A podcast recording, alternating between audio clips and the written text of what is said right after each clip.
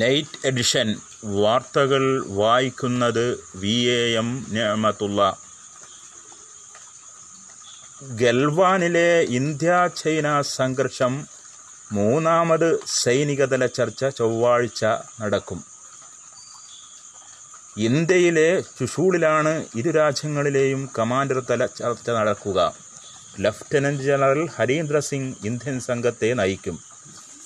Shramik special ട്രെയിനിന് വേണ്ടി ആരും ആവശ്യപ്പെട്ടിട്ടില്ലെന്ന് റെയിൽവേ.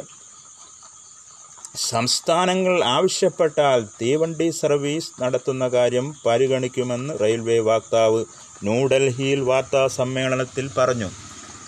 ഭാരതത്തിൽ കോവിഡ് ബാധിതർ അഞ്ചേ മുക്കാൽ ലക്ഷം കവിഞ്ഞു. മരണനിരക്ക് കൂടി ആകെ അഞ്ചു ലക്ഷത്തി നാൽപ്പത്തെട്ടായിരത്തി മുന്നൂറ്റി പതിനെട്ട് പേർക്കാണ് കോവിഡ് പത്തൊമ്പത് സ്ഥിരീകരിച്ചത്. രാജ്യത്താകമാനം മരിച്ചവരുടെ എണ്ണം പതിനാറായിരത്തി നാനൂറ്റി എഴുപത്തഞ്ചായി ഉയർന്നു. വൈറസ് ബാധിച്ചവർ പതിനയ്യായിരം കവിഞ്ഞു. ജൂൺ ഒന്ന് വരെ മൂന്ന് ലക്ഷത്തി അമ്പത്തേഴായിരത്തി എഴുന്നൂറ്റി എൺപത്തി മൂന്ന് പേർക്കാണ് Covid ബാധിച്ചിരുന്നത്.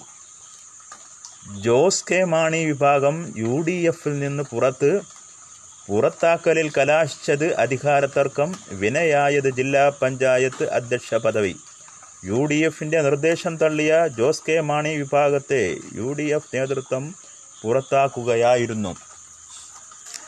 Kerala. S S L C പരീക്ഷാഫലം നാളെ ഉച്ചയോടെ പ്രസിദ്ധീകരിക്കും. ഗ്രാമീണ മേഖലയിൽ ഞാറ്റുവേല ചന്തകൾക്ക് പ്രൗഢോജ്വല തുടക്കം.